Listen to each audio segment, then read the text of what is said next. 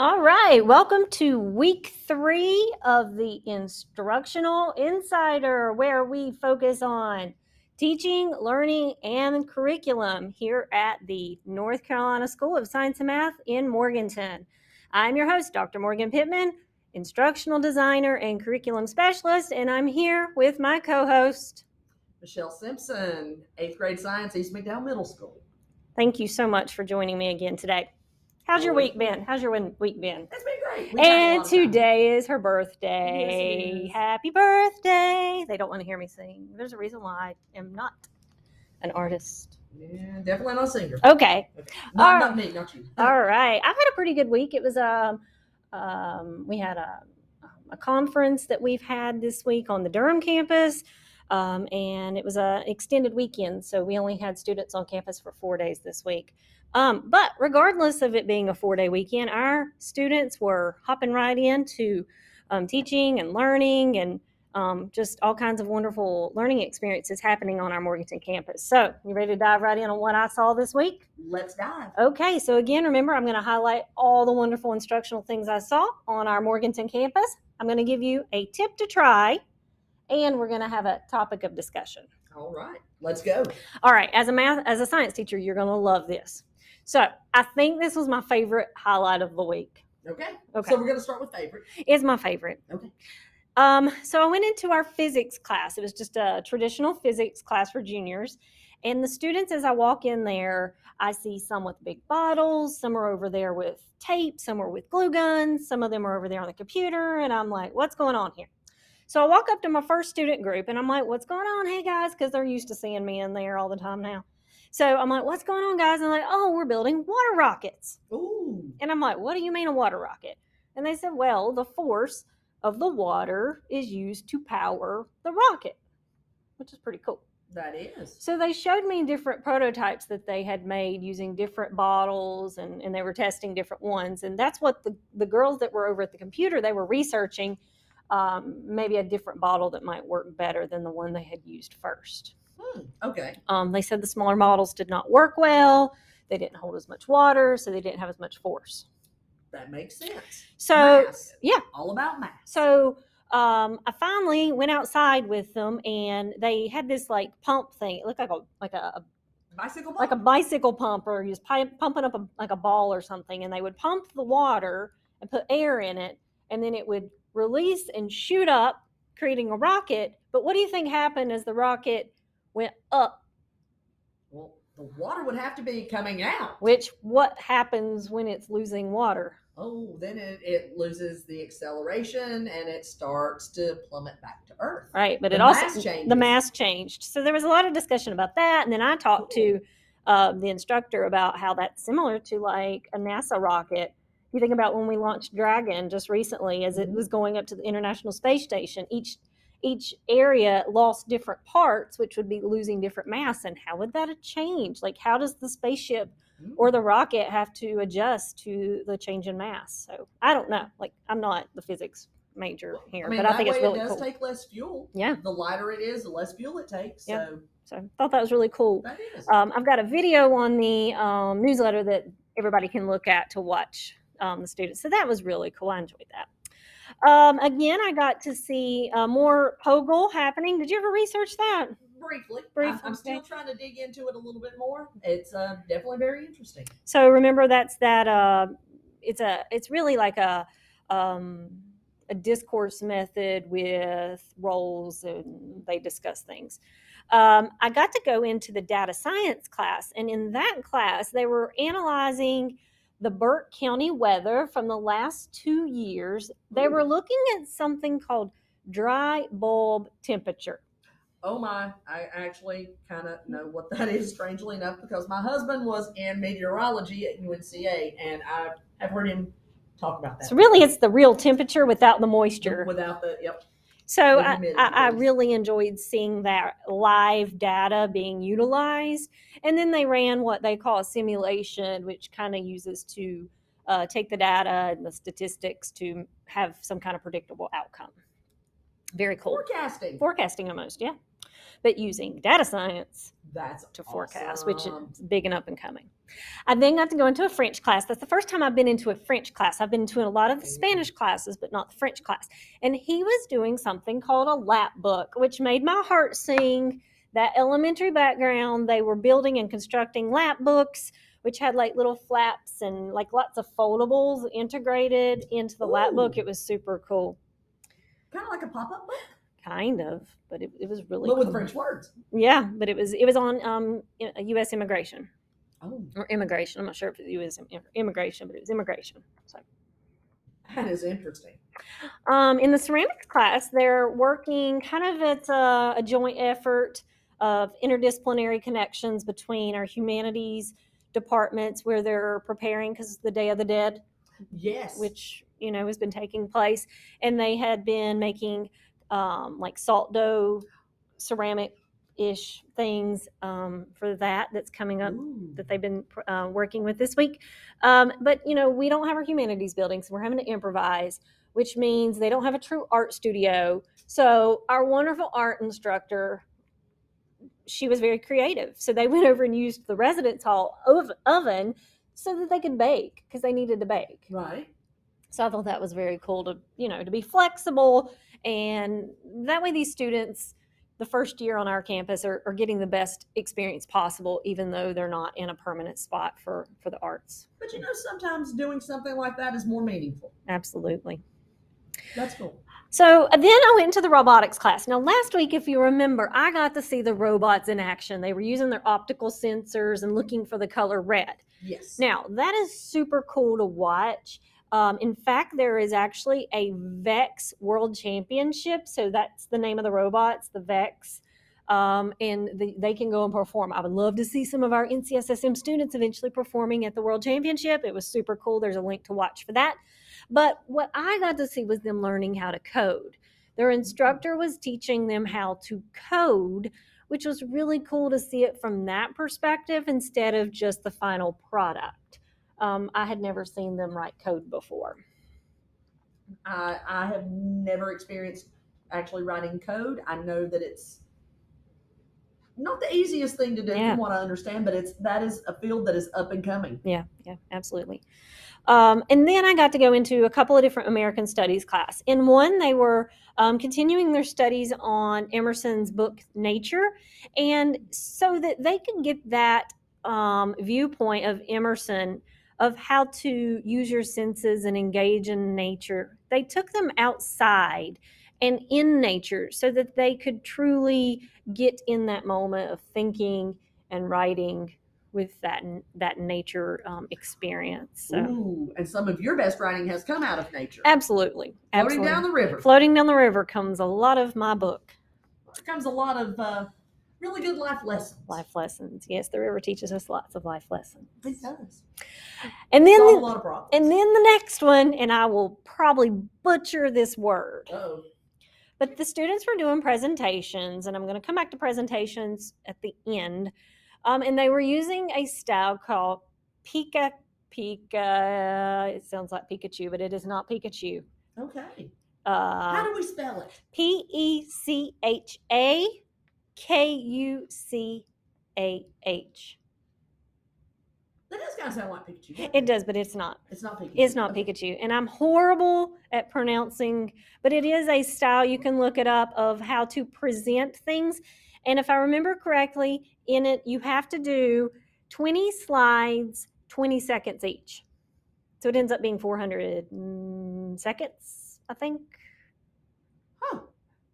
Yeah, 20 and 20, 20 times 20 would be 400. Yeah.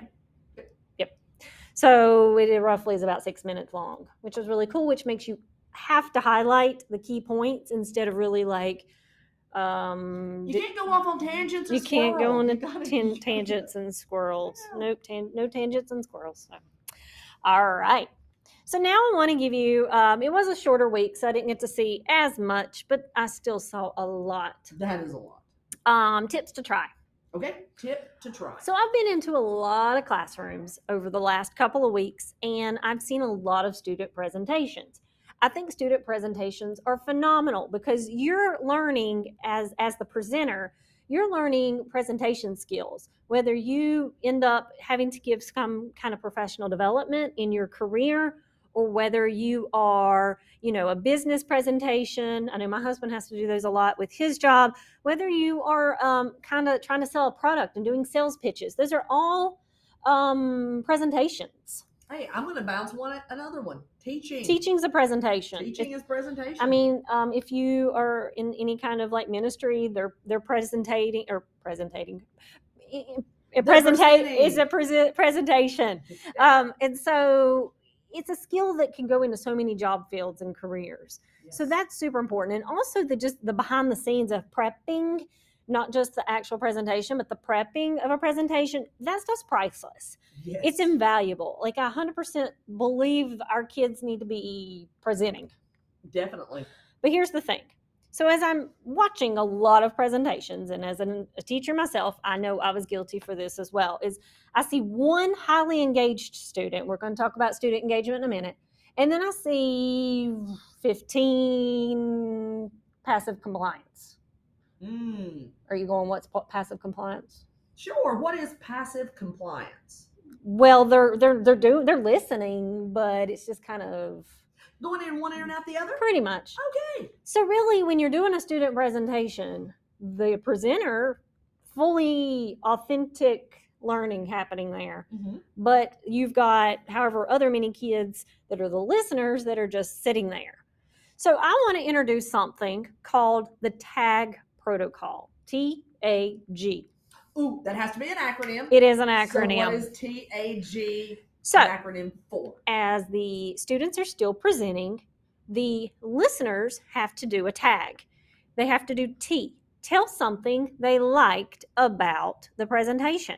Okay. Okay. What really wowed you, what you enjoyed, the best part, what you connected to, what you liked. Just tell them something. Gotcha. The G, No, you forgot the A. I'm sorry, A, I can't spell real well. No, that's okay. I was paying attention. You tried to catch me. I Yeah, know what yeah, you yeah. were doing. A. I'm So listening. T, A. The A is ask a question. Oh, okay. Okay. Okay. So why did you or how will you or what did you mean by or why or did you consider like ask them a question, maybe something you were confused about. Okay. Okay. Instead of giving them something negative, you phrase it in the form of a question. Oh, I like that. Yeah. And then the last, the G, T A G, Mhm. is give a positive suggestion. Have you noticed something? So Every single one of those were all positive. Yes. There's never anything negative. So um, you could give the suggestion for something, give something you might change, uh, maybe give something they could add or something maybe they could consider. So I really like it because everything's positive, so it's not negative feedback, um, and- the and the students won't think of it as negative. It also now it takes that that that that work off the instructor, the teacher, and puts it on the Mm. student. The teacher does not need to be the one doing the work. I mean, it's a class. The students are the learners. Why is the teacher doing all the work? I like that. So, you know, putting it the job on the students for the feedback. You could I've, I've included a paper form, or you could do it like in a Google form, um, Mm. so that the students can use it through digital, or you could print it out. But um, yeah, I really liked that tip to try tag. I do too. Yep. We'll have to try that. Okay. Tag, you're it. So, which brings us back around to our discussion topic of the day, and I kind of touched on it just a second ago. It is student engagement. student engagement. All right, so I'll be quite honest. I've worked at all kinds of different schools. I've worked at schools where, um, you know, there's a lot of behavior issues. I've worked in schools that are very well behaved. I've been in classrooms that are amazing and and and, and the students are engaged. And then I've been in some where students aren't engaged. Okay. Um, I've been in, you know, from pre-K all the way to adult learners, and it can happen at any level. So age does not matter here. Mhm. But we have what's called the level of engagement. And what we typically see as, yeah, the students are engaged, is really what we would call compliance. Okay? They they're doing what they're supposed to. They're being well behaved. They're doing the assignment. They look like they're listening. They'll raise their hand. They'll answer the question, but they're just kind of compliant. That They're muddling through. Right, right. And it it's not authentic. Mhm. And that's what we're looking for at the top level is authentic engagement. When I was in that physics class and those kids were building and testing and researching and digging into whatever their prototype needed, they were authentically engaged. There was they could they could care less if I was watching them or if something walked by like the time flew by for them. Whereas if I'm listening to a presentation, I'm being respectful, I'm listening, I'm being compliant. Gotcha. And a lot of times that happens. Oh, it does. I mean, if you think about it, they're just kind of sitting there working on an independent assignment, they're being compliant. Mhm. If they're if they're um, giving the presentation, they're authentically engaged. But if if they're just kind of um, you know working on something quietly, it's really just compliance. And you're gonna have that. Like every kid is not going to enjoy everything you do. I have put on horse and pony shows before, and some kids could care less. And you're not, true. and you're not going to reach every kid in everything you do. And typically, I see half compliant and half authentic engaged in about every classroom. But it's something to keep in mind when you're creating your assignments. Yes. Um, last week we talked about turn and talks. That's a great way to boost back that um, authentic engagement because they're having to engage in a conversation. You can't be passive if you're just sitting there, if you're talking and thinking. Um, and then if you go down, so the top level we want is authentic engagement. That is the Mac Daddy up at the top. Gotcha. Then we have what we called compliance. Which Yeah. is that uh, we're listening, we're being respectful, Yeah. but They do the good work, they turn in the grades. Yeah. Mm, That's a lot of it. Then we have what they call is like a ritual compliance, where it's they're only doing it because there's like a positive or negative. Uh, they're they're almost like a ritually trained. Like I Um, know I'm doing this because you're going to give me a piece of candy or a sticker or A um, grade. A grade. So that can also be, or it could be I'm doing this so I don't get in trouble with my parents, or so I don't get on academic probation, or I don't get suspended from the ball team, or something like that. Or like now uh, here at East, you don't have working lunch. Yeah. So that that can also kind of go with that. Are they being compliant? Are they being a ritual compliance? And you really wouldn't know Right. That's more of that intrinsic, what's in their, what Right, they're thinking. right. And then I have not seen a lot of this, but retreatism, um, where they're kind of retreating. They're I know I saw this a lot at the middle school level where kids will just sit there and they don't do anything. Oh, Um, they don't do the work. They don't do the assignment. There's no interest. They're not misbehaving per se, but they're not doing the assignment. I know a few of those. Uh huh. Uh-huh. Uh huh. And then you have rebellion. You can get it's just outright disruption, defiance. Um, so you can kind of see the the level, but um, it's just something to think about. I'm not saying compliance is bad. I think it, you're never going to hit every kid every time and every assignment and every subject. You're just not. But really, just keeping in mind: Am I am I am I being authentically engaging as a teacher? Hmm. Can you think of something that you've done in your class that was truly authentically engaging? Yes. As a matter of fact, I can. Yesterday we did lab stations. It was my first attempt at actually, instead of just doing stations, we did labs, mini labs at each one. Mhm. There were six of them that I had running at any one time. And the kids absolutely the feedback I received was amazing. They want more of That's those. good. They were they were ten minutes. They were hungry for it. They were. They got up and moved. They were well behaved. They worked. They yes, they had questions to answer, Yeah. but they had conversations. Why is this bubbling? Why did it turn blue? Is this a physical change? Is it a chemical change? What happened? Why? I mean, the conversations were amazing. I'm hearing conversation, which is student discourse, yes, and I'm hearing movement. Yes, I mean, those are two simple things to implement um, to create engagement. and the kids on lab days like that, the kids always say, "Man, this class is always so short. I wish we had more time." Now those sit and get days, forget that. Yeah. And those sit and get days are, I mean, you have to do it sometimes. You do. And that's where those protocols like the, you know, the turn, Turn and and talk, or think, pair, share can come into play, um, which I'm going to be hosting on Monday, my very first conversations and coffee with Dr. Pittman. Um, it is going to be where I'm going to give little tips and tricks to, to take away for the week. And I'm also, don't be jealous, Michelle, but I'm making them my French press coffee. Oh, okay. Everyone out there, you have to go to this. Her French press is phenomenal. So RSPV, is that right? RSP, RSVP, RSVP. When I send out that Google invite, if you're going to come, you can come in the morning or in the afternoon, whatever fits best for your schedule. I'd love to see you guys. And remember, if you want to join me on an episode of this podcast, to shoot me an email.